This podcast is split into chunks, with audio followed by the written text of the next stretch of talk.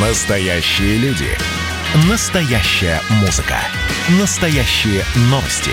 Радио «Комсомольская правда». Радио про настоящее. 97,2 FM. эм. Тест-драйв. Здравствуйте, с вами Кирилл Бревдо. Сегодня я расскажу вам про новый Renault Duster.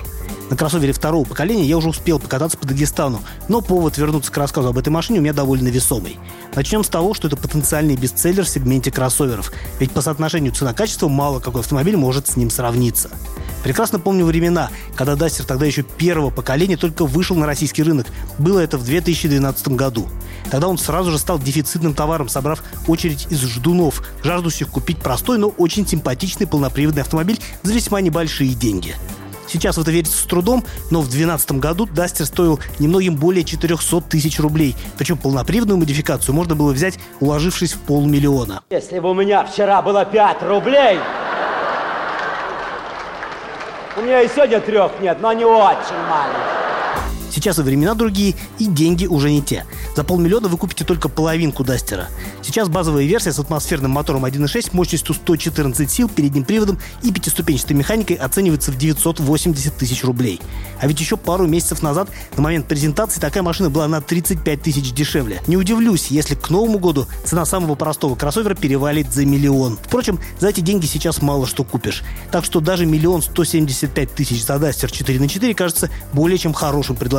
Потому что едва ли не любой другой полноприводный кроссовер иностранного происхождения будет ощутимо дороже. Renault Duster второго поколения сейчас в самом начале своего жизненного цикла, поэтому он еще долго будет актуален и востребован. Мне удалось договориться о длительном тест-драйве этой машины, и я намерен информировать вас о том, что будет происходить с кроссовером в течение довольно продолжительного отрезка времени. Но прежде всего хочу поведать вам о муках выбора. Я выбирал между двумя модификациями. С новым бензиновым турбомотором 1.3 мощностью 150 сил и проверенным временем полуторалитровым дизелем с отдачей 109 лошадей. Обе машины были с шестиступенчатой механикой. Я оказался в положении буриданного осла, поскольку обе версии были соблазнительны. С одной стороны, бензиновая машина мощнее и шустрее, а в комплектации стайла еще и лучше оснащена. Зато Дастер был в версии Edition One, которая подразумевает практичные расширители колесных арок, накладки на двери, а также оранжевые акценты в салоне, которые приятно разнообразят пластиковый внутренний мир кроссовера. Кроме того, мне необычайно импонировал оранжевый металлик, в который был облачен дизельный автомобиль.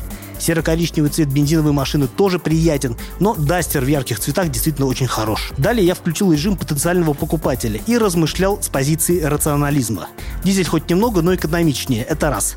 Он хорошо изучен другими дастероводами, в отличие от бензинового мотора, это два. У него 16-дюймовые колеса против 17-дюймовой обуви бензиновой машины, а значит можно будет немного сэкономить на зимних шинах. Да и плавность хода должна быть лучше, это три. А еще у него тряпочный салон вместо менее гигиеничного кожзама. Мне такой больше нравится. А вот вам еще аргумент. Это уже в-пятых. Вот допустим, что я, будучи владельцем такой машины, захочу продать ее через несколько лет. Ну, мало ли чего. Как думаете, что будет котироваться выше? Проверенный временем дизель или бензиновый турбомотор небольшого объема? Что-то подсказывает мне, что дизель легче найдет своего покупателя на вторичном рынке. Наконец, дорожный налог на 109 дизельных сил меньше, чем на 150 бензиновых. Мелочь, а приятно. А это уже в шестых получается. Что ж, беру кроссовер цвета рыж. Оранжевый галстук Мне верным спутником стал И только потом я выяснил, что реношники, оказывается, не смогли подружить старый дизель, соответствующий экологическим нормам Евро-5, с круиз-контролем и ограничителем скорости. Вот досада. Ну да не беда. Посмотрим, смогу ли я обойтись без этих полезных функций в ежедневной эксплуатации. Обязательно поведаю вам об этом в одной из следующих программ. С вами был Кирилл Бревдо, радио «Комсомольская правда». Рулите с удовольствием. Тест-драйв.